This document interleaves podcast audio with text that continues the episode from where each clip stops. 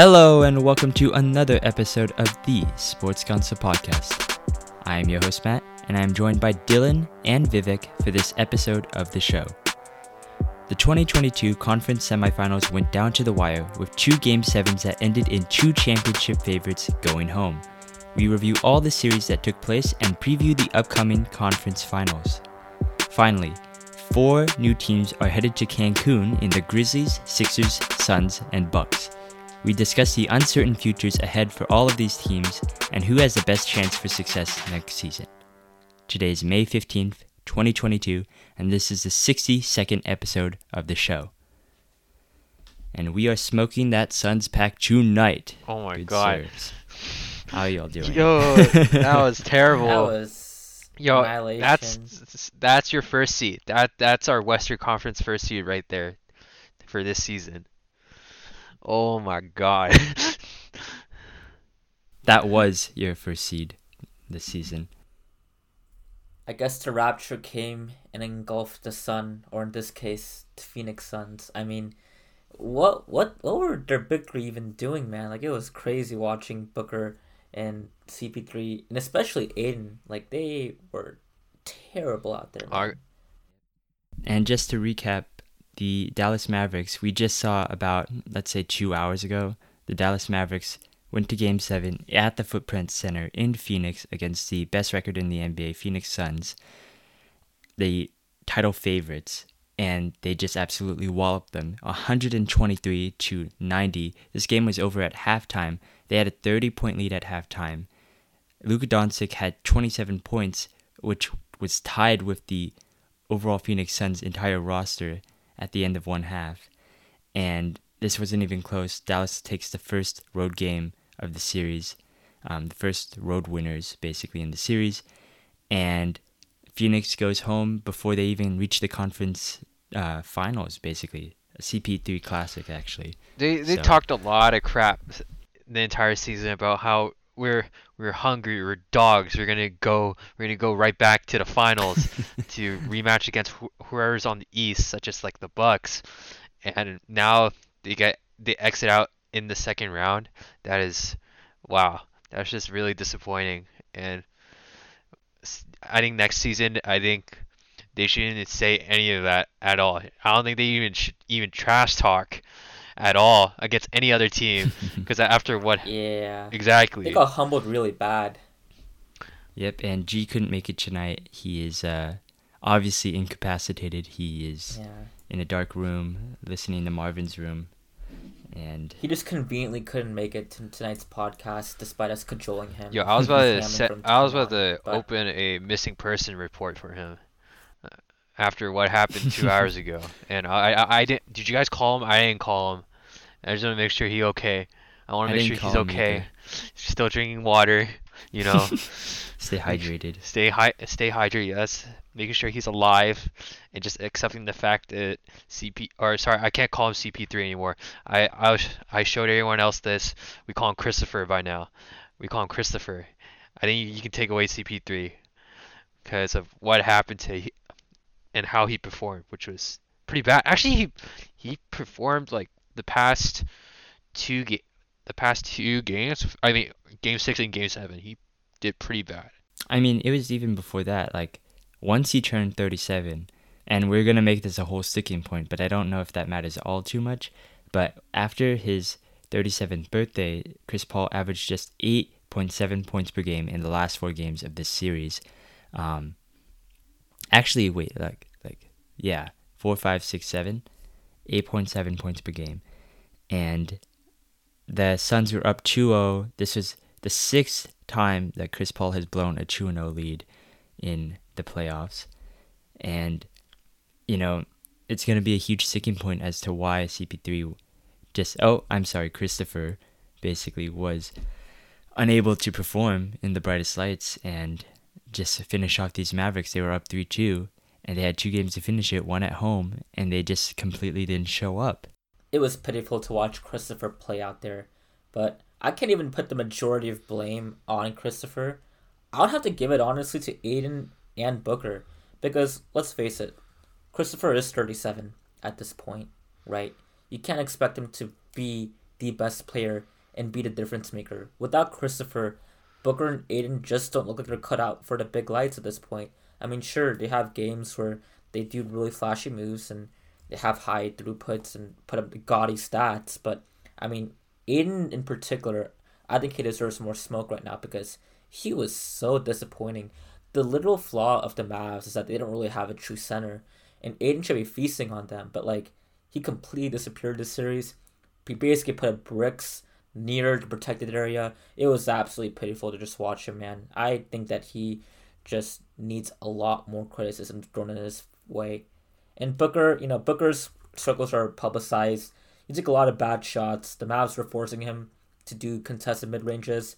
I know Booker has a penchant of trying to go for that because the Suns were the best mid range team in the league, but still, just another pitiful performance to watch. It was just really sad watching Booker and Ayton, and I think that just needs to be set out more from the mountaintops. Like Christopher is going to be Christopher, you know. He has his moments.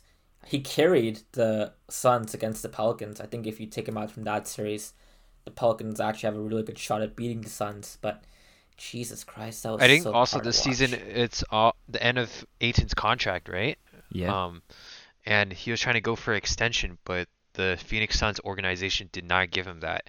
So, and he, I think throughout the regular season, he kind of tried to prove to the organization like why they should re-sign him. But now, Yep. looking at this whole play, his whole entire career in the playoffs, uh, again, I mean, he did have some bright light, a few flashes, or not a few, pretty good flashes during the um the Pelic against the Pelicans, but just this whole series against the Mavs, I think it kind of forced um or not forced, but it kind of made the Suns do like a double take on what they want to do for the future for him. Well, it's concerning that now there's also that, but there's now rumors because DeAndre Ayton only played 17 minutes, and granted it was a blowout, but he did play significantly less than Chris Paul and Devin Booker.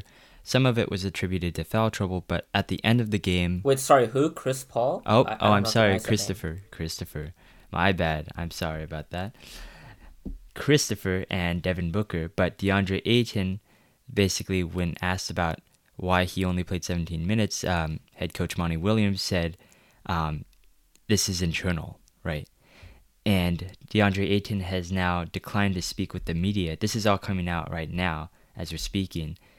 This is a little bit of drama, I think, coming in, and it seems like there's going to be a little bit of a feud, honestly, coming to a head soon. He is a free agent. Some internal combustion happening from the Suns, as you will. Exactly. Suns are starting to burn out. but I think wh- I I heard it when I was watching the broadcast and when Monty Williams said that I kind of I don't want to start rumors, but I think my theory was um maybe he started getting a little uh feuded or kind of getting frustrated with all the foul calls and because I remember during the game um Ayton he had like two like two call two foul calls called on him like back to back Yeah. and the fact that he was like the whole team and the combination of the whole team wasn't getting the rhythm. And uh, I don't I forgot I'm pretty sure he didn't he also didn't play too well or he didn't did he get a lot of touches? I'm just, Yeah, had five points. oh he, yeah so I'm assuming that it's probably that immaturity kind of like sneaking in sneaking in on the team or say, he probably like told Monty like oh I don't I I was like I don't want to go back in because we're not it's like no one's feeding me the ball or I'm not gonna win. s- We're not gonna win. yeah, we're not gonna win, or we're just as a whole team right now. We is we're not we're not playing where we're supposed to be at the level that we want to be at. So I think it's definitely the immaturity level right there, because he's still pretty young, but I think maybe that's a, a factor in why um, Ayton only played about 17 minutes this tonight. I And do, yeah, I do think he pulled himself out of this game, and that's a quitter mentality. Honestly, even if you're down by 40, you don't. You know, it's game seven. This is the game you're supposed to get up, and the entire Phoenix roster basically said, "Nah, we're not gonna do it this like today." The entire Phoenix starting five scored a total 37 points. Luka Doncic Also had happens to be Christopher's age right now, huh? Yeah. Oh wow! How about that? It's a tribute. It's a tribute. It's a it's a Chris Paul special. 37 points for Christopher's birthday. instead of 37 shots, it's 37 points, man. Yeah. But they'll get be able to get 37 shots in Cancun, though. Am I right? They're gonna need that to erase what happened tonight. exactly. They're going to need some Don Julio, some Everclear, just just whatever to get their mind off. Tequila, a this lot of tequila, a lot of tequila. Lots of tequila, man. G will be uh joining them shortly. Yeah, he'll he'll be sitting next to Christopher, and asking him a lot of questions. On what the hell- happened? You know what's funny? How uh our our our co-host G, he's such a huge CP or sorry, not CP, Christopher fan, right? Mhm. And he's like he's kind of like that girlfriend that's been on the journey ever since the beginning. Oh my but e- during each saga, he's been just he's been disappointed by each performance. I don't. I'm assuming he watched uh, Christopher when he was on the Hornets. They went to the playoffs, got knocked out. Then you have the Clippers, the Los Angeles Clippers saga, got knocked out, and Steph Curry knocked his ankles out. um, then you go to Houston, still nothing, and got knocked out of the playoffs. Then he goes to the Thunder, first round gets knocked out. Then now he goes to the Suns. First year he takes them to the, I believe his first year, right? Yeah. Took him to the, took them to the finals. Gets knocked out. This and now we're at the present day. Gets knocked out in the second round. So I'm just wondering, like, how long will G put up with all this disappointment? Because I think it's since 2022, we, I guess the entire world, we're putting a lot of mental health, right? Or there, there's a focus on mental health. Oh. So I'm just wondering if how much, how, how oh, much, Oh, how much can take. emotional and Oh, mental How much toil emotional- that he can take. Exactly, because I, I feel bad for this man, and I want to help him out, but he he just likes he just likes hanging out with Christopher, and I don't know what to do. This is what Kendrick It's was basically talking like about in. Kendrick was talking about. I was gonna say the same thing. This is literally we cried together. Oh my gosh. Pop culture reference for you right there. Exactly. Except Christopher's gonna be crying about his title odds Oh man. for the rest of his career. I think last year was his best chance. I mean, they've got through an injured Lakers team, and then, you know, I mean, they were all right in that postseason. But then, Giannis was Giannis, and and then Christopher was like, "Oh my God, you know, I have a taste, and I'm addicted to playing in the finals now. So I'll just go run it right back, you know, in a stacked Western Conference." And they were good in the regular season. Don't get me wrong. But when push comes to shove, you know, that's when the championship DNA, that's when you have the brightest players shine in their brightest lights. And Chris Paul, he has had a, reputation of being a clutch player, but I mean, he's had a reputation of heralding and being kind of the focal point of some of the worst collapses too, right? Yep. So, it this is just really unfortunate for Christopher. I mean, he is a great point guard, but honestly, he didn't show up when it mattered the most. But like I said before, you should throw more smoke at Ayton and Booker. Those two guys completely disappointed. I think Booker, a b- yeah, Booker Booker on Game Five when they beat um the Mavericks, he said I think during one of the foul when he got an N one he or a foul call, he called it the Luka special, and that really pissed off Luka. And that kind of shows that if you're gonna talk a lot of trash, you better you better back it up. And I think ever since he said that, like he was nowhere to be found on Game Six and Game Seven. Devin Booker had two points at the end of the half, and basically he filled it in in garbage time. But yeah, you you can't act like you're the best. It's like the definition of front running, basically. Where were you before Chris Paul, man? We all know where you were. You weren't in the playoffs. You were getting Toiling. DeAndre Ayton by tanking so hard. like, you're just lucky that you know they select. They should have selected you know Luka Doncic over you. I mean, not over him, but de- over DeAndre Ayton. And even then, like, I can't believe people were comparing Luka Doncic to Devin Booker, ever. That is an Ever. asinine and ridiculous take to even make. I think at after this after this season or after today, you cannot. I think people just have cannot put or cannot say Devin Booker is better than Luka, because after what transpired today. I don't even know if that was a consensus, like popular take across the media and the fans, mostly the fans. But besides some Suns homers, I don't really think anyone would say that Booker was better than Luka by a long shot. And if they ever said that before, then this series will basically put those guys to bed. I mean, there's no comparison. Booker is definitely an all star, right? But I mean, Tate, not not Tatum. Tatum is also great, but still, I think that Luka is on another level. Mm-hmm. And he's only 23, so he has so much.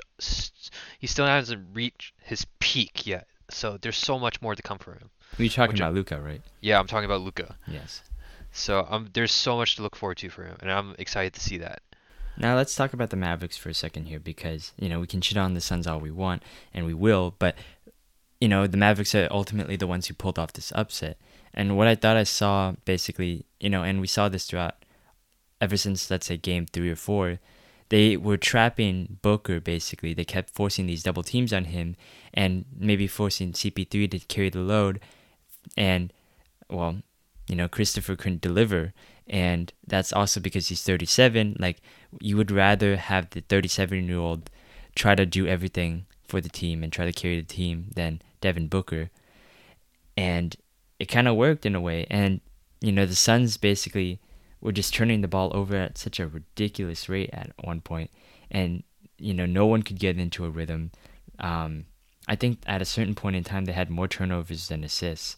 And, you know, it was just bad on all levels. Like, I think game six, they had just a ridiculous amount of turnovers. Game seven, you know, I think they had eight, like eight assists and seven turnovers at the half. And by the halftime, it was already over, basically. So, like, credit to the Mavericks. They did a great job defensively. And, un, like, not a credit to Monty Williams because you've we've seen this Devin Booker trap for like three, four games now, Still and like they never still adjusted. practiced. Still, he hasn't practiced how to get out of the trap How are you gonna like? or get out of the double team. How are you gonna call yourself the star of the team or the face of the franchise? You know, a winner if you can't beat a double team. You know, like Harden faces that, LeBron faces that, Steph. Curry, yeah, faces that. Durant, you know, the good ones, the great ones do. You guys double Luka, like, come on, man, what are you doing? If you can't score on a double team, then are you really one of like a generational scorer? And that's really all Devin Booker's really known for is his ability to get buckets, right? Like and if you can't do that against a double team, then how much of a star are you? You're an all star for sure, but are you really someone that can be considered a future great? Andrew Wiggins is an all star. at that legacy? Two-way wigs. Wiggins is an all star. I mean, an all star is basically a popularity contest and also how much K-pop stands root for you. Yes. But that's a different story completely. I think that when it comes to Devin Booker, right, they just didn't uh, really respond well to the trap, they being the Suns. And Devin Booker needed to create more. He needed to find a way to get into a rhythm instead of forcing bad shots. And every time he drove, he seemed to complain at the refs a lot. Just a lot of bad body language ticks, but that's just me being nitpicky. No, no, just he definitely was crying. he had He was definitely crying every time. Some really bad performances throughout the series, and he could have done a lot more, and he needs to do more too. He should be the focal point of the team, not Christopher. Christopher's 37. The guy is literally already taking you from basically a borderline play-in team because or not even a play-in team. They weren't really good at all bef- before entering the bubble. But when Christopher came, because of his previous relationship with Monty, that sent the Suns to a whole new stratosphere of contention. And while Booker and Ayton were really good in the regular season, I mean, they also made it to the finals last year. But still, this is a situation where it's acceptable to lose to the Mavericks because I've been saying this for the longest time. The Mavericks are a very good team, but it's not acceptable to lose in the manner in which the Suns did, and that's really all that we need to be focusing on. Because Luka, Jalen Brunson, and Spencer Dinwiddie, they were great this game. They were scoring at will. They were making some really, really tough shots, especially Dinwiddie. He was basically switching on to Ayton, and he was just dancing, and he was just getting all of the buckets he wanted to. He hit some really hard step back threes, and he just basically used every trick in the book and was able to freeze and isolate all of his defenders. But I just think that him and Brunson, they the Mavs were basically just letting them attack in the paint all they wanted to. Like Brunson was using his floaters, he was just hitting turnarounds, and the Suns just never really adjusted to that. I just felt like they just let those guys score. And even when Luka wasn't in the game, the Mavericks still were completely dominant with the Jalen Brunson led minutes. I, just couldn't believe my eyes when I saw that. Like the, here it was the Suns' main lineup against you know, kind of their secondary bench squad led by Brunson, and it was pitiful. It was really sad to watch, and yeah, the Suns deserve all the smoke. They just they just sucked. The, the good like the Mavericks are a good team. The Suns should be the title favorites, and they were the title favorites. They outpaced what every team by like ten wins this season or something like that. It was a ridiculous amount, and you know you can lose a game like this. Everyone like sometimes in the playoffs you just get blown out, straight and simple. The defending champion Bucks they lost in a blowout to the Nets in their first game, right? In last year, the Warriors lost by like 50 in uh, Game Five this year. Mm-hmm. The issue is that you lost not one game, you lost four games. You lost four games. That's how you know when the series is over. If you shouldn't let it get to a do or die game seven where you have because the chance of you having an off shooting night, you know, there's a good chance that you could have that. And when you let it to get to that level of variation, where it's like, okay, like if we just have a bad shooting night, we're done. Our season's over. You should never let it get to that point. You should have won game six. You should have won game three or four. You should have closed this out from the start if you were a championship caliber team. So this is extremely disappointing. Like you're gonna have a bad game, and you did have a bad game, but you should have never let it get to this point. You should have at least tried in one of these other games, right? And a lot of these games, I don't think there was a single close game, honestly, in this series. Maybe game one, but I think the rest were all blowouts, just you know, one-sided blowouts each way. So, a very odd series, you know. Each one, basically, the home team won until you know game seven, where it happened. But you know, we're gonna move on from that. Mavericks are in. Phoenix is out. A very loud team, I guess, with a lot of success in the regular season exits. Speaking of those, we move on to the Warriors Grizzlies series, where the Warriors similarly upset the number two seed Grizzlies, if we could call it that, in six games. Ja Morant did not play the last three games of this series. The Warriors advanced to their sixth Western Conference Finals appearance in eight years. Yet the upstart Grizzlies go home griddyless. So, thoughts, observations, what did you guys see from this series for the Warriors? Um, I think for the Warriors, I think it kind of shows that we should Kevon's pretty legit. I think a lot of people give him so much flack for not even doing anything. I think a lot of people think he doesn't really offer much to the team, but it kind of showed on Game Six at home against the Grizzlies that hey, I can rebound, I can, I can help set up screens, I can help do get the offensive rebounds to give the team a second chance. Cause he ended that game with uh, Dennis Rodman like numbers, 22, 22. 22 total rebounds. So that's kind of like one of the big. Uh, he's kind of like an unsung hero for the team because everyone pays attention to Steph, Clay, Draymond, and Jordan Poole, but people kind of forget that hey, Kevon I is like he's there too. He's he's the one doing the dirty work, and without him or without him in Game Six, I don't think I think we would have lost in Game Seven at Memphis if if it were to come to that. But we're lucky that um Kevon stepped up and um, really played his tail off. And also, he played eight, all 82 games this season. And coming off from like three hip surgeries, that's really impressive. He's an absolute Iron Man. And the Warriors against the number one rebounding team in the league in the Grizzlies out rebounded them in every single game except for game five. So, you know, credit to Kevon Looney because once Steven Adams was inserted into that lineup, I was scared because I thought, you know, they did a lot better once Steven Adams was in.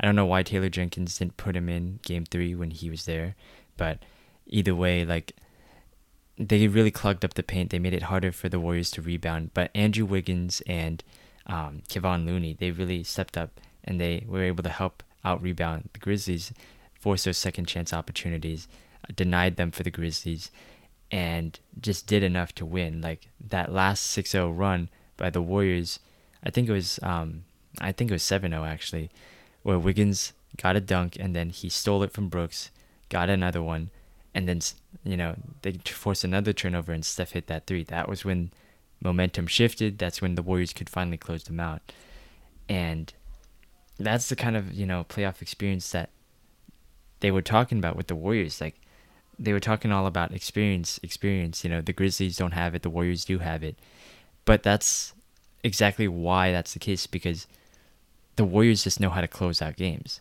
They know that even when they're down by so much, they have, you know, the will to just say that we can't give up. Now we know what position we're in. We've been in this exact same position before. You know, we can be down big and we can still win big at the end of the day. And you saw that they kept their composure while as the Grizzlies they kept chucking shots sometimes. Like that game four, Dillon Brooks was just chucking it just from everywhere. And maybe that's just what he does. But you know, Jaren Jackson Jr. at the end of that game too, he tried to go for the game tying three that had no chance, blocked by Draymond, instead of trying to go for a quick two and then just keep playing the game. But he just tried to go for it all now. Like that's the kind of experience that the Grizzlies will have to need moving forward. And I do think that they will probably get better once they get a little bit more kind of, I guess, in terms of their veteran status. I do want to pose a question though. Do you think that if John Morant was available the entire series, do you think that the Grizzlies would have won?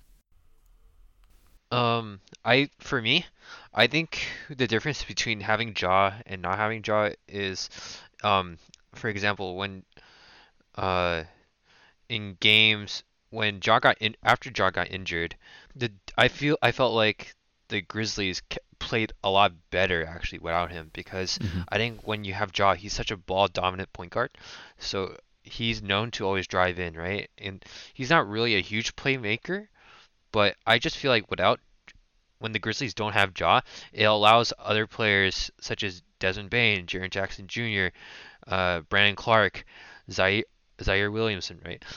They all can start getting into rhythm compared to when Ja uh, holds the ball half the time and when he just it kind of ruins the flow for the rest of the players. So that's kind of that's kind of how I see it. Um, but yeah, I think they just I think it's just the difference is um, the other players being able to get in rhythm is the biggest difference. So do you think that Ja? You think that if the Warriors, like you think the Warriors could win though? Still, I still, I still think the Warriors can win. Mm-hmm. It's just that if it came down to Game Seven at at Memphis, it'll be really tough, mm-hmm. especially because obviously there's that home, there's that um home court advantage that everyone talks that that will always be there, mm-hmm. and um, what was I gonna say? Yeah, even yeah, I still believe the Warriors will be able to close it out. It's just that it'll be a lot tougher.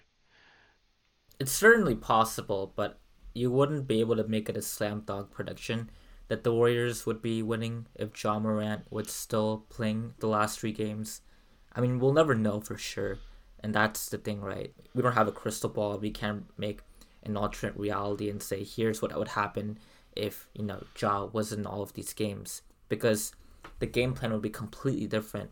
We wouldn't be going big if we had um, if we had Ja still in the game to game plan against, right? The reason why we were able to go big in the last game and the reason why Kevon Looney started was because if they were going to start Steven Adams to try and exploit the Warriors' lack of size, then you had to go big and you have to basically play to the boards because what the Grizzlies were doing is that they were just sagging off Draymond and making him and daring him to shoot. But at that point, what you have to do then is that you have to have somebody who can deal with the other big because you're not dealing with just Steven Adams, you're also dealing with JJJ mm. and Brandon Clarke, who are all a lot bigger than the Warriors starting five typically, and especially their small ball lineup. They couldn't play the series the same way they did against Denver, who had an atrocious perimeter defense. Um, the Grizzlies were actually very well disciplined on defense, and their physical nature and their size was able to disrupt the Warriors' offensive movements a lot. It was really just coming down to if Looney could get the rebounds and Draymond could get the rebounds and Wiggins get the rebounds, and then from there, if they can just create more opportunities for the rest of the team. And you saw that too. There were a lot of ebbs and flows. Um, not some really great, not some great shooting um, from the whole team overall. Besides Clay, uh, Game Six Clay coming back in full force. Right. I think it's just a mental thing at this point that he just turns it on then, but you got, you love it when you see it, right? And you know, Steph found his rhythm later in the game too. He's not really been too amazing this Grizzlies series. You know, he's still been one of the best playoff performers uh, this season, this postseason. But I would want to see a little bit more from him. And Jordan Poole had a lot of struggles this series too. I think that he should have gotten a lot more foul calls too. Mm-hmm. Um, the ref should have given him the whistle because he was getting pretty mauled on uh, when he was driving into the paint. But that's some adjustments he'll have to make to uh, having some growing pains as he becomes more of a featured scorer on this team. So this was a really tough series uh, that the Warriors just went through. Um, it could have easily gone um, different ways if Ja was in it or Ja wasn't in it. I'm not gonna definitively say that the Warriors will win it, but I'm not also gonna say that the Grizzlies just win it outright if Ja was in the series, because although he did take over, um, like games three and games four, right? Uh, Um, game maybe two and three. Sorry, yeah, two and three. Yeah, four he wasn't. Uh, he got injured in four, Mhm. right? Yeah. Yeah. He Yeah. got injured before So- four. Or yeah, yeah. I meant yeah, he was out in game four. So the I mean the issue with that is you know they play a pretty different style with John without Ja, and that was pretty evident. They were getting the ball to Jaren Jackson more and Desmond Bane, and they got some more ability to create with the ball, and they did a good job too. You know, it wasn't an easy series, but I don't know um, if we can say for sure Yeah, if the Warriors win. I think that Ja, what he needs to do in the future is blend, integrate his teammates a little bit more. I know he's got these gaudy assist numbers, but it just feels like the entire offense kind of slows down to just Ja versus whoever's in front of him sometimes, and then they're all just waiting for Ja to pass it to him. I feel like they just need to get a little bit more fluid on offense because I think that when Ja wasn't on the court, they all felt like, oh, it's my responsibility to do something, right? As opposed to let's just defer to Ja. So I think that's something that they're going to have to work with in the offseason. Taylor Jenkins will definitely have a lot on his plate. So he's got to make sure that he's like ready to kind of make this Memphis team even better next time and then take that playoff experience and kind of mold them into a better team. So there you were a very good regular season team. I'll give them that. But Very exciting. Very exciting. Right. very exciting, very dynamic. But, you know, they're just going to have to learn from this playoff experience. Not everyone wins in their first successful season.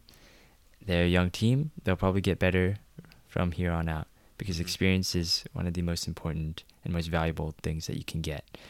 So that leads us to the Western Conference Finals.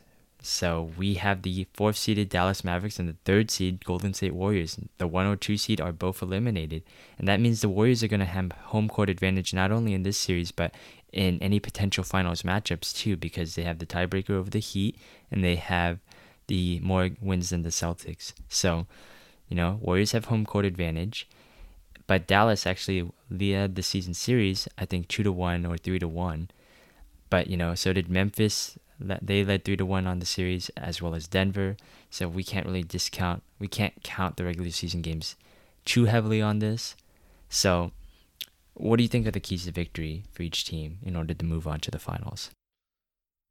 Um, I think for the Warriors, um, it's just figuring out how to contain Luka, because obviously from this Sun series, uh, you can't stop Luka. You can only contain him. Mm-hmm. So, I think the Warriors gonna have to do something uh, somehow to contain Luka. I think by just um either putting Draymond on him, or s- switching between Draymond and um Andrew Wiggins, because I think that those two are one there are better defenders on the, on the Warriors team. Mhm. And if we had GB if we had GP2, I think that would have been even better because he Yeah. would hound him from uh from full all the way from all the way from one court or one end of the one end of the court to the other end. Mhm. I think just forcing the other um, Mavericks to shoot or play make for so it kind of puts more pressure on the others on the Mavericks team to score and play make instead of Luka. Yeah, and I think that the best way to defend Luka is, you know, the Warriors have faced a lot of one-star teams so far in the playoffs. You know, Jokic, the MVP, Ja, and now Luka.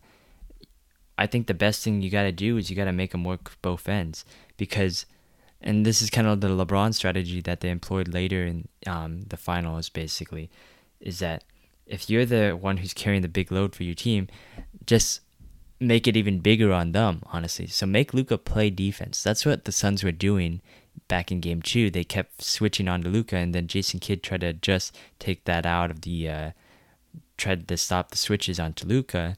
But credit to Luka too, he started to get tried a little bit harder on defense.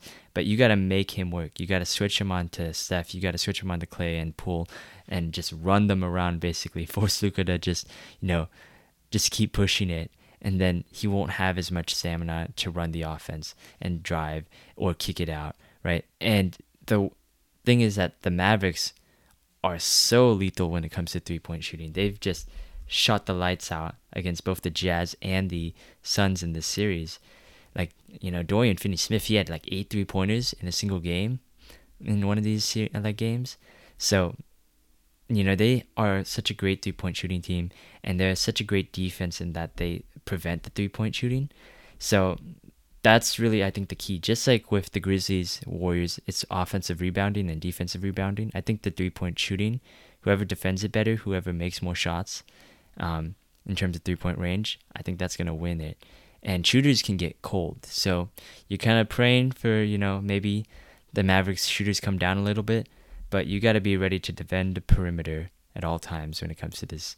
And I think, you know, lastly, the interior, like Mavericks, again, like Vivek said, there's no, uh, they don't really have a traditional center. I mean, so don't the Warriors, right? But if you can get a lot of buckets inside the paint, I think that's where you have to target this Mavericks uh, defense, basically. I think one more key to that would have to be Jalen Brunson because he's been able to score inside the paint nearly at will uh, throughout this postseason. I mean, he had the game one hiccup against the Suns, but ever since then, he's been pretty sensational and navigating around bigger defenders. So having a guy like GP2 would have been really useful that series because Jalen Brunson is a very legitimate threat. So that's going to be another key too because he can definitely keep the Mavericks in a game if Luka uh, is gonna he's gonna draw the majority of the, the attention. He's gonna be the guy who is the point A for what the Warriors have in their game plan against. But Jalen Brunson's a threat too, and so is Spencer Dinwiddie. I mean, he's been kind of hot and cold, but yeah, when he gets hot, he can really shoot and he can really create. Like I was saying with this earlier against the Suns, what he and Brunson were doing today, and then like you were saying too, you you just kind of have to pray that the Mavericks stop shooting as well as they do because I believe they shot nearly fifty percent in today's game. It was incredible to watch, and while the Suns they profiled to be a better defensive team, having Crowder and Bridges. Um, Bridges looked pretty helpless against Luka. so I do worry a little bit um, if someone bigger like Draymond or Wiggins, not really Wiggins, but I would say more so Draymond.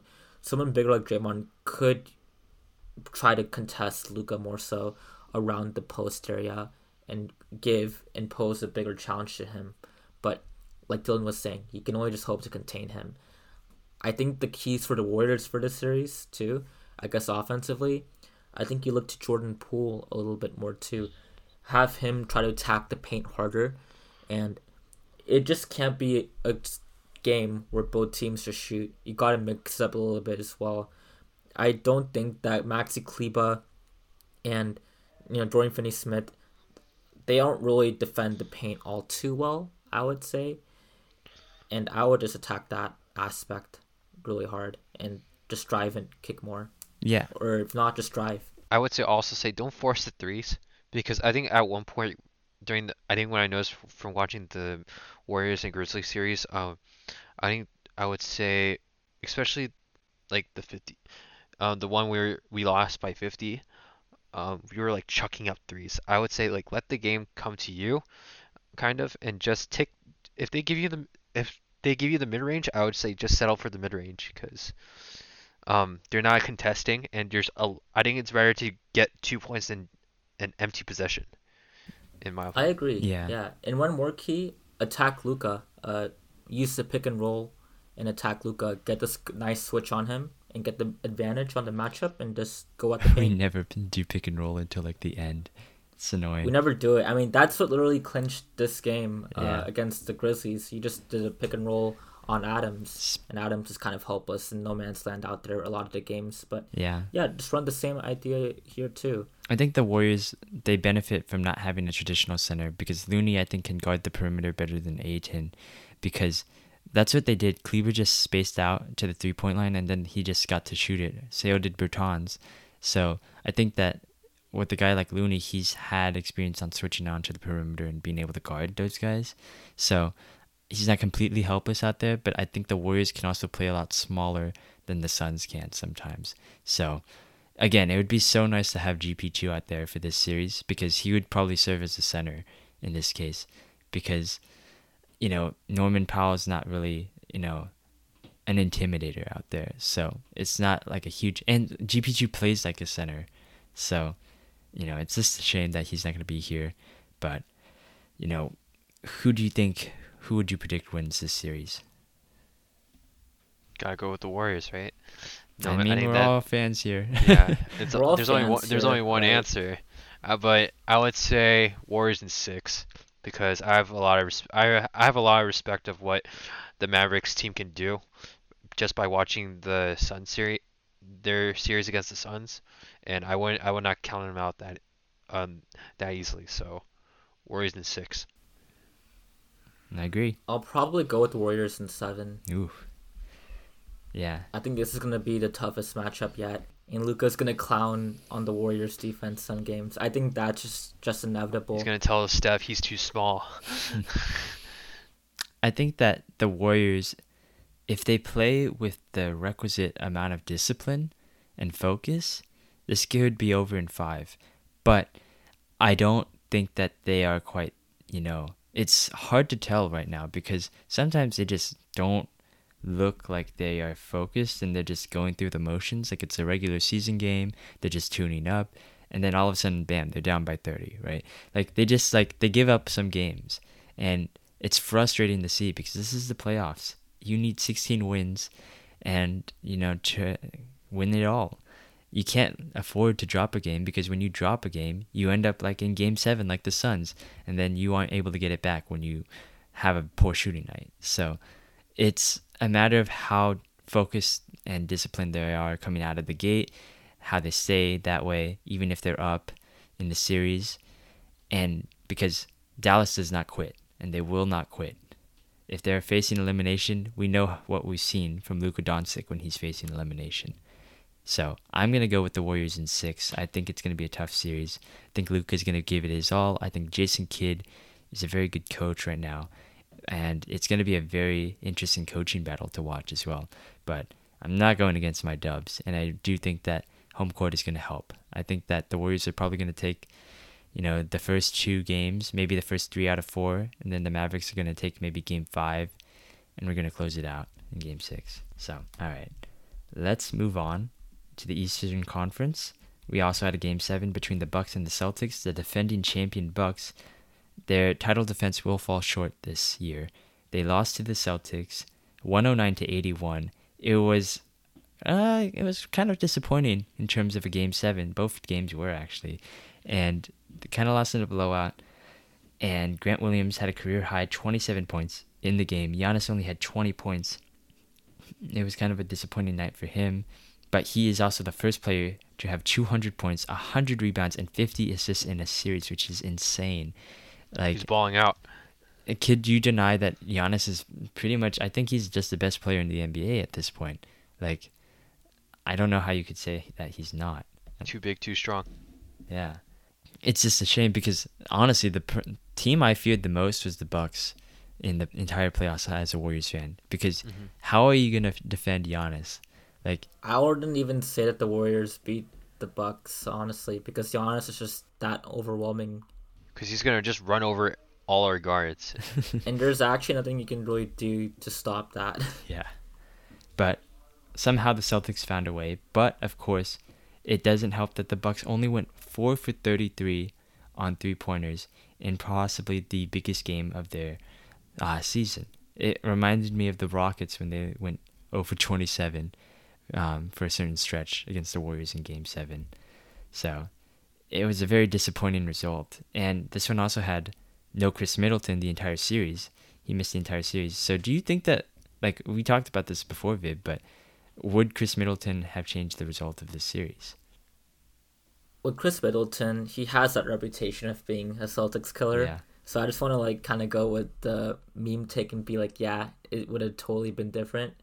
But like I was saying before, man, I don't really know. But I think that this game, the onus of it really just falls on Budenholzer and letting the Celtics just shoot that much, especially the act of leaving Grant Williams that open, a guy who is essentially a 40% three point shooter. It's just target practice for him at that point. Most NBA players, if you leave them open, they're going to hit the vast majority of their threes. I mean, at this point, if you're playing in the league, even if you don't display that ability to shoot in the game, at least if they're wide open, they will hit a shot more often than not. And that was just really confusing. I mean, him and Payton Pritchard were able to kind of go off, and you know, Tatum was good. He was able to play a more facilitator role after having that sensational game six. But yeah, the Celtics were just the deeper team at this juncture. And we were also talking about this too, Matt, but we were also mentioning that the Bucks did have the worst perimeter defense mm-hmm. left and they got exposed for it. And that was also a major factor in this game. But yeah, Giannis can only do so much. The Bucks with Khris Middleton, that definitely would have changed the complexion of the series for sure. Um, but I do see ways in which the Celtics can still pull this out. But I give credit to the Bucks for even getting this far with no Middleton because I do think Middleton is that significant of a player to the point where you know the Bucks were playing uh, with uh, unfavorable uh, you know matchup in the sense that they don't have all of their guys available, right? So yeah, kudos to them for that. And yeah, Al Horford was also really good this series too. A bunch of the guys on the Celtics stepped up, and there were also some really nice moments throughout the series from the Celtics players as well. And you know, Jrue Holiday had that insane game. Um, also, Connaughton was really good. Bobby Portis. So it wasn't a complete wash from the Bucks. I want to say, like, I don't want to go out and say that you know the Bucks just played terribly. I think it was a lot of coaching and personnel decisions that were kind of head scratching at times. But you know, like it, this wasn't as embar- this was definitely not as embarrassing as say like the Suns Mavs matchup. Yeah, for sure. Yeah, I mean, it helps when you're the defending champions, right? Definitely, and, you can just chalk it up as a, as a title hangover and be like, okay, whatever. Yeah, you know, the Celtics are still like a hella good team, so it's all good. Yeah, I mean, I think that you're right, Viv. I think that Giannis was the better player, and he was the best. Again, I think he's just the best player in the NBA at this point. Like, he's just doing things that are just completely unstoppable. Like, and you're just gonna hope that he just has a bad enough game like he did here, where he only goes for 20 points, and you know he doesn't completely destroy you. So, you know the Celtics are the deeper team at the end of the day. I wanted to go the, with the Celtics in seven to start, but then when we saw the Bucks beat them in Game One, I switched to Bucks in seven. Kind of wish I didn't, but you know, it kind of goes to show that you know I felt like whoever won this series, it felt like the Bucks Nets last year in the second round, where whoever wins the series, now they're tested. Now they beat like they feel like they beat the best, and they're gonna go out and try to beat anyone else. Right now, they're gonna beat the brakes off of anyone else. And I'm not saying that the Miami Heat they are no slouch, honestly. You know. Oh, they definitely ain't. Yeah. But I just feel like the Celtics team just becomes even more dangerous at this point because now they're even more battle tested. They just beat the defending champs. Their confidence is at an all time high. And I would be very scared to face the Celtics team in the next round. But I mean, yeah, Udoka's defensive rotations and him preaching about them being a defensive oriented team especially with a team that their two best players were Tatum and Brown, both of whom aren't particularly known as being great defenders. They were able to make a huge shift in their identity and go on this crazy tear since like the end of December, early January, and they just really took off and they beat the Bucks. Even if there was no Khris Middleton, you still had to stop Giannis. I mean, that's a really hard thing to do over seven games, and they were able to do it. Al Horford stepped up. Robert Williams came back. He provided some good minutes. You know, Derrick White was hella good. Like they, they have a really deep squad going down over there, and yeah, kudos to them. And yeah, the Heat also have some similarities with the Celtics too. I mean, we'll talk about it a little bit more soon, but yeah, we could talk about. I'm it really now. excited. We could talk about it now, actually. Yeah. So I mean, the Heat remind me a lot of the Celtics too. They're both really deep teams. Mhm. They're both really gritty. They both play around a lot with their lineups, and they have a lot of players who can shoot the ball, and they use they go with their role players hitting threes a lot of the time, and their star players kind of being facilitators and all around players who can score, defend, assist, and play rotations well. So that's gonna be a really tough series to look out for, and I'm really excited to watch the Heat Celtics finals, conference finals. Yeah, I mean, what the Heat did to the Sixers, and I know they had two games. They dropped two games in Philly when Joel Embiid returned. How could you not? He was the scoring leader la- uh, this season. But this Heat team, Jimmy Butler, first of all, is having a very good playoff stretch. I know that I said Giannis was, you know, probably the best player in the NBA right now, and he was showing it. But Butler has had a pretty good, um, like, stretch basically. The only game that, you know, he didn't do very well was against the 76ers game one. But ever since then, you know, let's see, we he had 32 last game, he had 23, 40, 33, and like he's just been dominating, and especially on the road, which is unfortunate they have home court advantage. But you know, he is just a force to be dealt with. They're doing all of this sometimes without Kyle Lowry, by the way. Like one of you know their more impactful players, but they are just so stifling on defense, and they can kill you in so many ways on offense, and that's what makes them so versatile, right? Because they have just an, a variety of players that can step up, right? They obviously have t- the sixth man of the year, Tyler Herro, but they also have like Max Strus, you know, they have, you know, they have PJ Tucker kind of as a role player, right? But Yeah, Gabe Vincent, Gabe Vincent. Killa Martin, Victor Oladipo. Yeah, Oladipo. I didn't even know he was still around. Yeah, and he he's He's been pre- alive. he's He's, he's, alive. like 2018 wasn't a mirage after all No. with Indiana. I mean, he's basically come back and he's been pretty good now. Now that he's put the injuries behind him, he's accepted his role as being a bench player, kind of role player on this team, and he's done really well for himself. And he could definitely be a starting quality player across other teams in this league.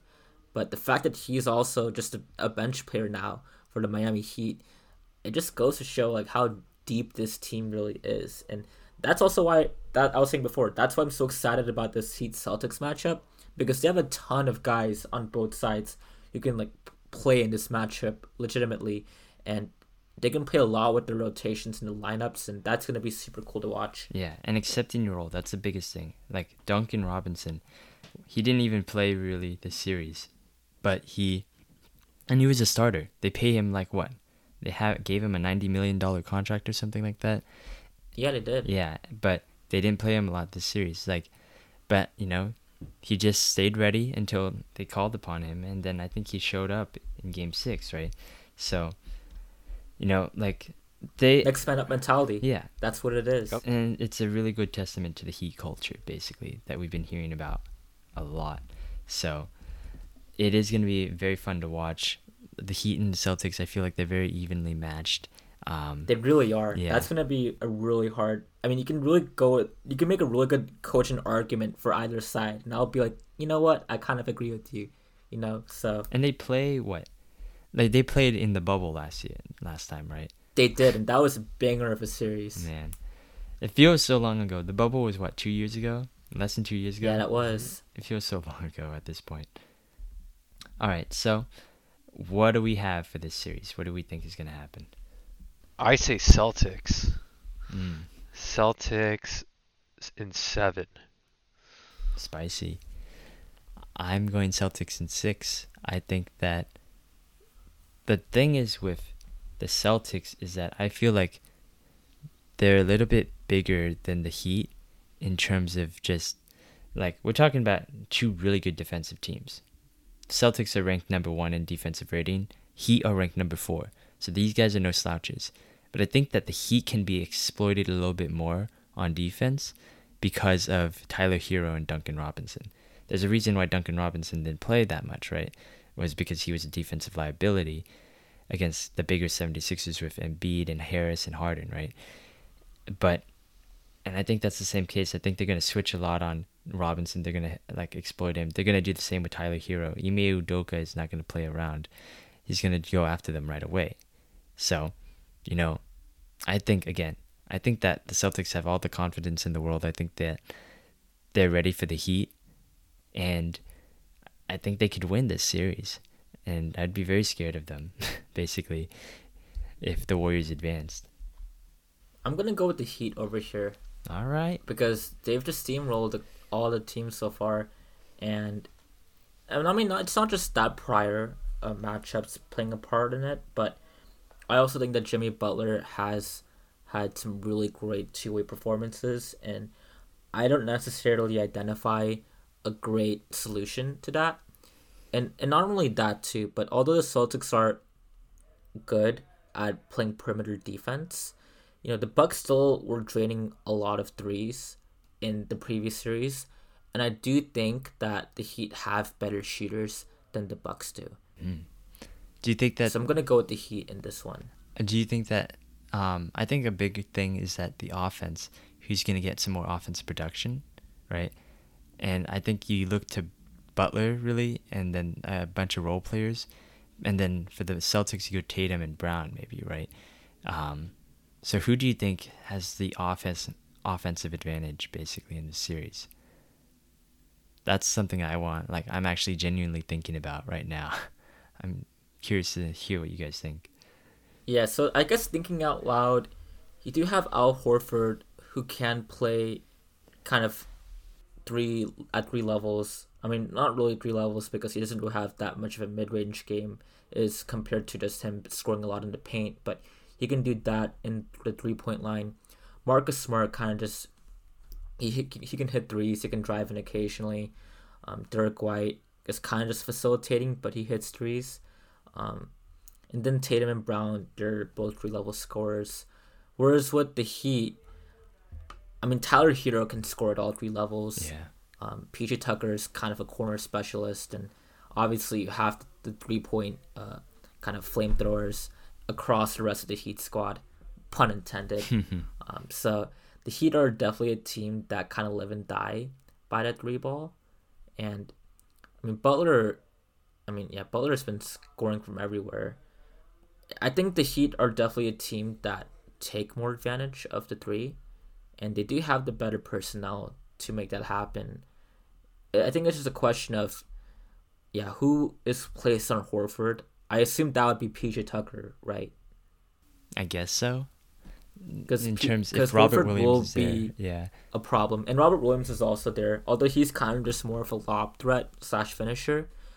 Because Al Horford definitely emerged really strongly in the latter half of the Bucks Celtics series, so you're gonna have to watch out for that as well, um, kind of being a difference maker.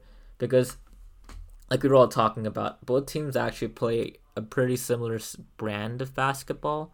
Uh, the Celtics, I think, are kind of different than the Heat though when it comes to defense, and that the Heat are that more zone oriented team, um, and they are smaller, so that's an adjustment that they'll have to kind of accommodate with with Horford, which is why I bring up that point. Horford and Robert Williams as well, so that could actually swing the matchup, but just theorizing about it versus actually seeing it play out, it's really hard. But yeah. I trust the Heat shooters more so than anything. Like they have a lot of really good shooters on the bench, and I think they have just an embarrassment of riches there. So I'm gonna go with them. Makes sense. I think I'd go with the Heat in terms of shooters as well. So that's what makes it so hard. Yeah. All right. So we've talked about the Heat, we talked about the Celtics, but we forgot about our good old friends, the Philadelphia 76ers. Ah, no, no, no. We didn't forget about you, Philly. No, no, we didn't. You know, Viv, when we started this podcast, we talked about when the Sixers chose Jimmy Butler, they chose to let him go in favor of signing Tobias Harris to a max contract. And this is like episode five or six or something. It wasn't necessarily that they actually let Jimmy Butler go. I understand It was- that, but It was more so that like Jimmy Butler and the front office had differences, and like him and Brett Brown had differences. Like they did try to re-sign uh, Jimmy to that max deal. Yeah, we were talking about that before, and I know you know that, but I Yeah, think I that, think that they could have done more. I think that they should have. he were more alluring to Jimmy Butler because they kind of had the brand of basketball and kind of that grit and toughness Yeah, and resilience to their front office and organizational history that the Sixers didn't really have, especially with kind of their current core. When you So- when you have a guy like Butler, and you had a core like Simmons and Embiid, we're talking about the Grizzlies, and they had a lack of playoff experience. They needed a they need a closer, right? And Ja's supposed to be that guy for the Grizzlies, but in the Sixers, you know, I guess Embiid is that guy now, but Butler was that guy when he was there, and he was traded there. Like the Sixers went all in that year, right? They had Simmons, Redick, Butler, Tobias Harris, and Embiid, and then that was they were a Kawhi buzzer beater away from possibly going to the NBA Finals as well. Like, and then they could have beaten the Warriors. I don't know if they would, we but would have killed them. yeah, well, it depends on what happened in that series, like if Clay gets hurt and whatnot. But you know, like the Sixers, that was probably their best squad yet, and now they've gone through how many rebuilds now? They went to the Josh Richardson and Tobias Harris and Al Horford, and then you know now they went to Ben Simmons. I don't even know who the hell was like there the year before, right? Like this la- the prior year before this one, but It was basically the same squad. yeah, except for Josh had. Richardson, right? So it was like Simmons Yeah. and uh, Harris and Embiid, right? But then they had Maxey and then Shake Milton. yeah. And now they had James Harden. They traded away Ben Simmons for James Harden. So what? We're on like a fourth iteration now, ever since then. And Jimmy Butler had some pointed comments, basically that you know he would have loved to play with Embiid still, and you know, basically it stems from the decision that Tobias Harris was maxed out instead of Jimmy Butler, and I feel like a lot of that was sunk cost fallacy right there, right? Like they traded more picks for Tobias Harris and they wanted to max him out, and they felt like he was a better fit for the team. But when you look at it, you just got to go sometimes with the talent in a, certain aspect because Jimmy Butler's that dude. Jimmy Butler carried, you know, the Heat team in the bubble playoffs, and now he's taken them to another conference finals appearance. Meanwhile, Philly has not made it to a conference finals ever in the Embiid era, right? So Yeah, it's unfortunate, but like also, I think that Jimmy just said that pregame comment about him choosing to them choosing Tobias Harris over him just to hype himself up.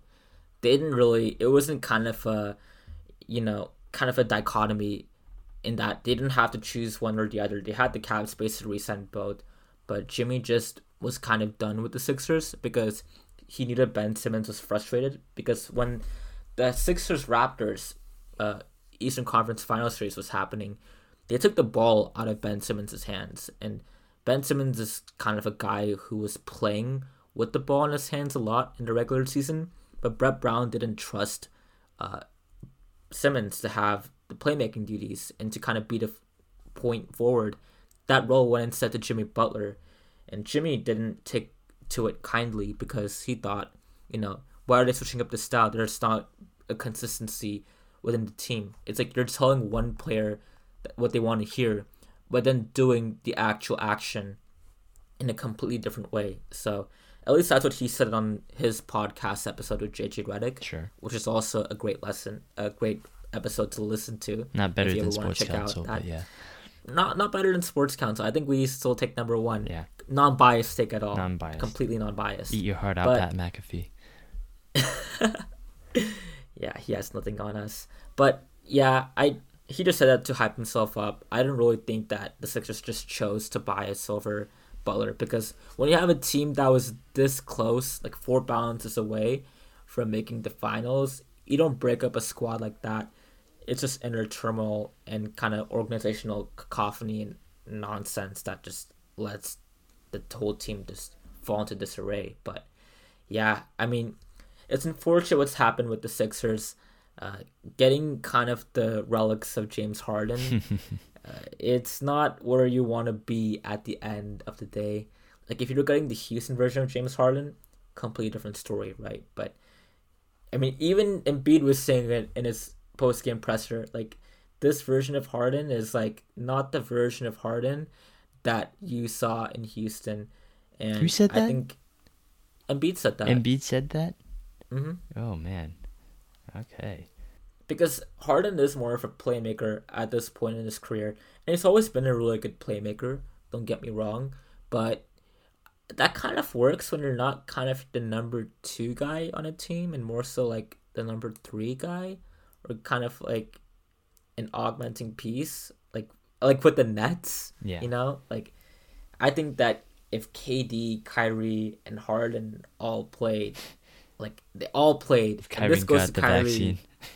if Kyrie got the vaccine, I think they could have developed that chemistry and gone far because eh, in the limited run that all three of those guys had together, and not to make this like every other show like that talks about sports because they all love talking about the Nets and the what if about the big three, but every time they actually did play together, they looked incredible, right? Mm-hmm. So like, I think they were they they were just kind of worse apart, and that's what it came down to. Like, this version of Embiid is amazing, top three player in the league at minimum right now. But like, yeah, he just Harden isn't really qualifying as major help in my honest opinion. So now that we've seen the Sixers, like we we talked about the past, we've talked about the present. So what does the future look like? Are we supposed to believe that? We say this every offseason, honestly. This is the final version of the 76ers. This is the final starting We lineup. every Like version. every time. It's so hard to get help for Embiid though. I don't really know who they can get, kind of as like you know a side up side piece upgrades. We'll trade Looney and uh well fuck, I don't want to trade Looney. Uh, we'll trade Wiseman and um, Damian Lee. Nah, I don't want to trade Wiseman. oh, Wiseman for Embiid? Okay, yeah. well, I'll throw in Wiggins too. Uh, for Embiid. And we're just being generous at this point. Yeah, Kuminga will be small forward now, and then yeah, we'll get Embiid. Steph can get his Under Armour, bro.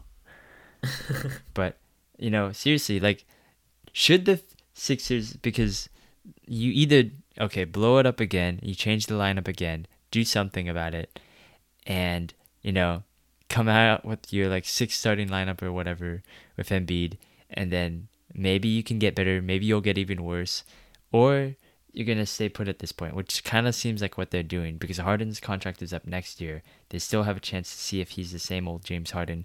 He could make a comeback or whatever. Doc Rivers is not gonna be fired, even though he hasn't really, you know, done hasn't done more really than Brett Brown right now. Like, Yeah, because Brett Brown guided them through the process. yeah, Doc Rivers just came in, kind of is the restart guy or the retooling guy after Brett Brown got let go. So yeah, so what are the Sixers gonna do at this point?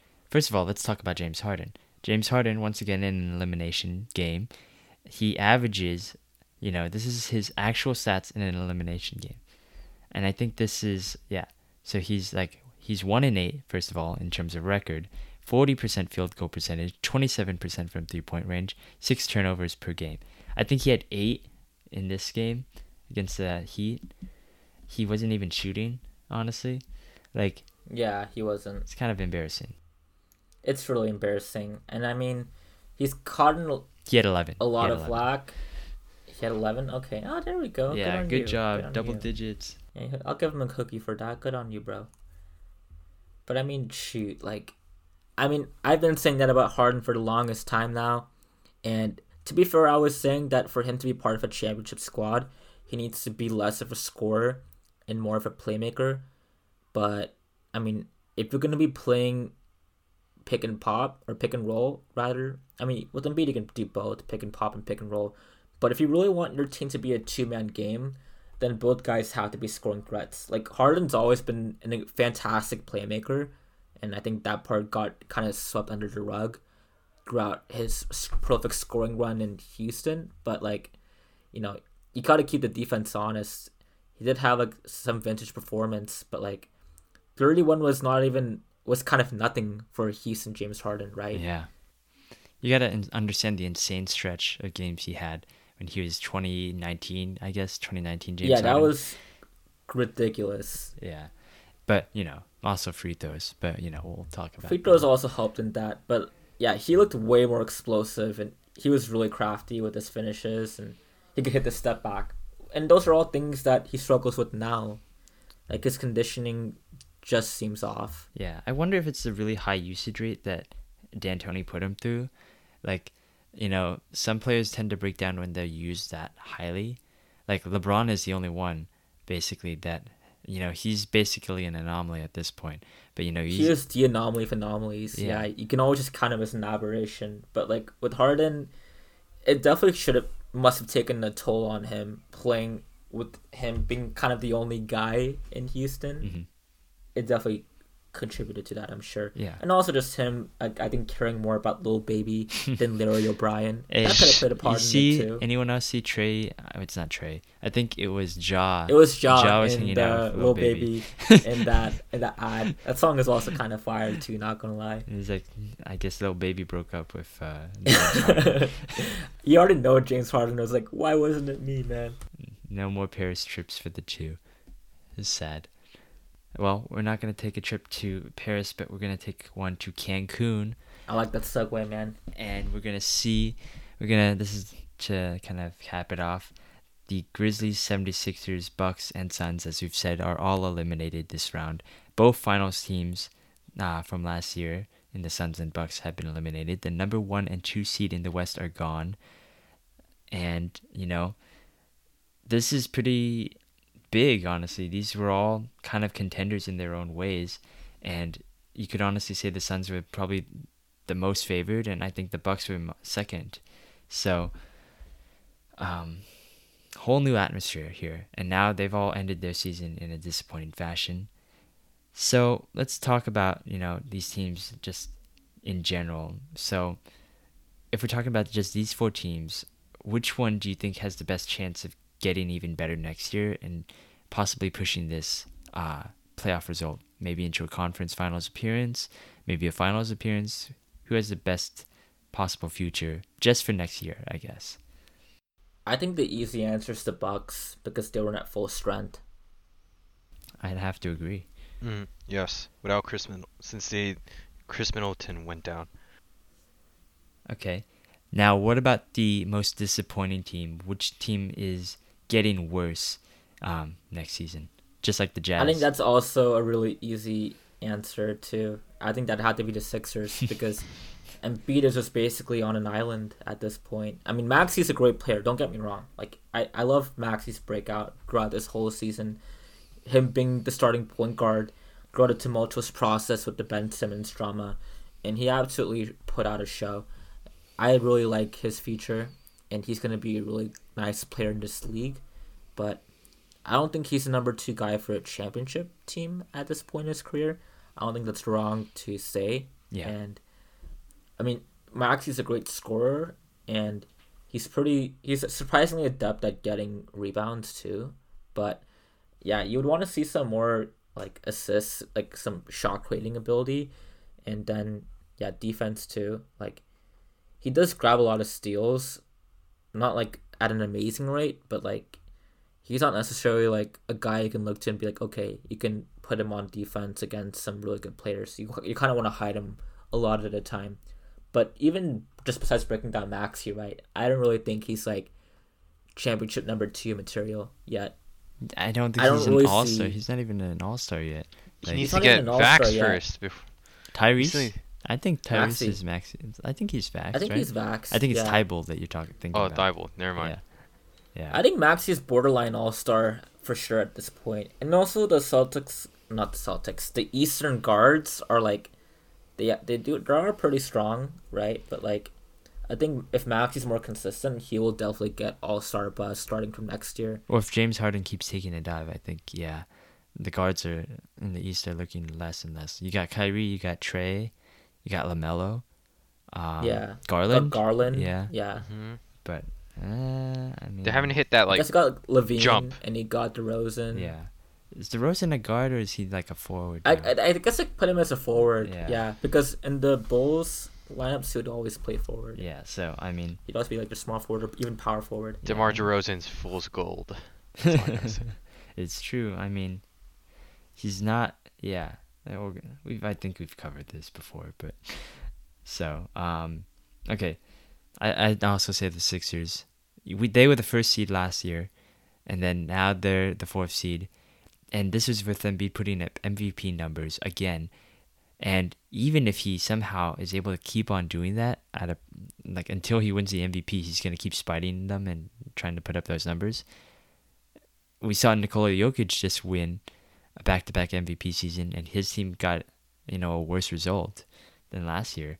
So you know I think that it's probably gonna probably be Embiid and the 76ers, unless they do something really massive at this point. They traded everything away just for James Harden and get a second or first or wait, second round exit. So yeah, ah, feels bad. I mean, and they still have Doc. offer. And they still have Doc. and they still have Doc. they still They have Doc. still have How does he have a job? I I don't understand. What are you talking about? He's a top 15 coach Oh my god. all time. He's top 15. 2008 Celtics. Uh, he's still Give a riding good, that high. good old guy, Glenn, you know, something to talk about for the next 14 to 15 years. It's always the 76ers, somehow. Okay, and what was the most disappointing team this year in terms of these four? I think we have the answer. I think it's easy to say. Let's just talk about why Christopher sucked. hmm 37. I mean, okay, let let me not be mad about him. Uh, he was he is 37. Like you, you can't put the weight of the world on his shoulders. He's kind of like the main reason him and Monty Williams, kind of the main reason why the Suns became The this Suns. good. Yeah, absolutely. Like Booker and Ayton were were fine, right? But like the real true experience on this team comes from Chris Paul, Christopher Paul, excuse me, Mhm. Christopher Emmanuel Paul, Yes. Jay Crowder, and Monty Williams. Jay Crowder. Oh, man. Jay, Jay Crowder does add experience. Like, He if you adds look at this experience, I guess. He does. Losing Some- experience. Yeah. losing experience, you know, LeBron going deep experience. playoffs. Yeah, Le- LeBron experience. Losing but in if you look at the rest of the Suns lineup, actually, or like their roster, it's kind of a bunch of. It was kind of like their young core at one point. You got like Cam Johnson, you got Mikal Bridges, you got Ayton, you got Booker. Those are guys who like had to toil under mediocrity for like a long time. I think most of the experience is actually from JaVale McGee. But, you know, I did. That also that also helps a lot too. Three-time gonna lie. champion JaVale McGee. And gold medalist. Yes. McGee. Hey, yo, Gold Shaq, medalist. eat your heart out, man. We really helped revive JaVale McGee. If he has one more ring, I think he ties Shaq. Too bad the Suns failed to get him that ring. He can come back to the Warriors. Yeah. Come back, JaVale. We'll put you to use. We need you. We could actually use him quite a bit. It'd be I mean, nice. having, it'd be really nice to have. Like he provided energy off the bench, and he was able to hold his own defensively at times. And having just a really big body like that, you need that. Exactly. All right. That's going to wrap it up for this episode of Sports Council. You can find us on Spotify, iTunes, and Amazon Music um, to listen to all of our episodes, and you can subscribe there. You can also follow us at Bay Council on Twitter to stay up to date on the latest and greatest of our sports takes. Any more hot takes that you want to announce before we sign off? Uh, does anyone know the mental health hotline for G? I think I'll get him the help he needs, you know. He's going to get through this. I hope to see him on the next uh, episode. Okay. I gotta look out for my boy. I think he he went through enough. I think it's uh, you know, the first 24 hours of postseason depression. You know, I feel like we've all been there, you know. G, it's just, you know, it's compounded every year, unfortunately. What's the what's the what's the cycle? It's um there's Oh, five Kluber Ross's stages of depression. yeah, there's like five stages, right? yeah. Uh, I mean, but here's the thing, right? G, this is goes one. This one goes out to you, man. You were always on a losing battle. You can never claim that Christopher Emmanuel Paul was a better point guard or will be ranked as a better point guard all time than Wardell Stephen Curry the second. oh, I think that's true. Let's, let, I think he just just wants not go them to win win a ring. But yeah, I gotta say, I don't, I don't know if that's gonna happen. yeah. I think we're in the. I think he's gonna have to pull a Gary Payton. You know, just ride the bench for a really good team, and he'll just pick us up. Hey, Gary Payton hasn't done it yet, right? Which which one are you talking about? Gary Payton Jr. Senior. Junior. Oh, The glove. I don't the think- OG glove. did. Gary Payton ever win? yeah, he won. Oh, he did. He won with the Heat. I was thinking about his time with the Lakers. Yeah. Oh, that was a disastrous season. Or I think- CP3. I think Would you accept CP3 on the Warriors? uh, Yeah, I would. I don't know. I don't know about that. it's I, hard. I, yeah, it's kind of tough. It's like when if LeBron joined the Warriors. Like oh, Okay, LeBron would. I, I don't want him to join. He'll ruin the see, culture. exactly, exactly. Like it's talent versus you know I've hated you for so many years. It's like when Gav had LeBron join the Warriors. I mean the Lakers. like like Christopher has definitely helped out the players. Like Booker took a leap, Ayton took a leap, even though they completely like shot the bed this series. He did. We don't need he kind of is a coach. Maybe he What's can up? join the Grizzlies. We don't need a leap. Uh, no, dude. If Chris if Christopher joined the Grizzlies, man, they they don't need another talker, man. Oh man, that'd be Like the. imagine if, Christopher and Pat Bev joined the Grizzlies, man. They'd be the most hate. oh my god. Imagine, oh man, if and the entire NBA would hate them if like Literally, there would be be like, like, Grayson Allen. You that'd gotta get literally be a war Allen, zone. Draymond, uh, Rudy Gobert. People hate Rudy Gobert. Uh, ben Simmons. You gotta get an all hate team going on here. You gotta do that. I mean, any team with Dillon Brooks at the helm is a oh hate my team, god, man. I forgot Dillon Brooks too. Oh yes. Oh gosh. Well, I mean that's that. I'm glad that they're done. We're still moving on. Go Dubs. Oh yeah, stay strong, G. Yeah. Just stay strong, G. Hope you come to the next pod episode. Yes. We'll be waiting for you, G. Until then, goodbye.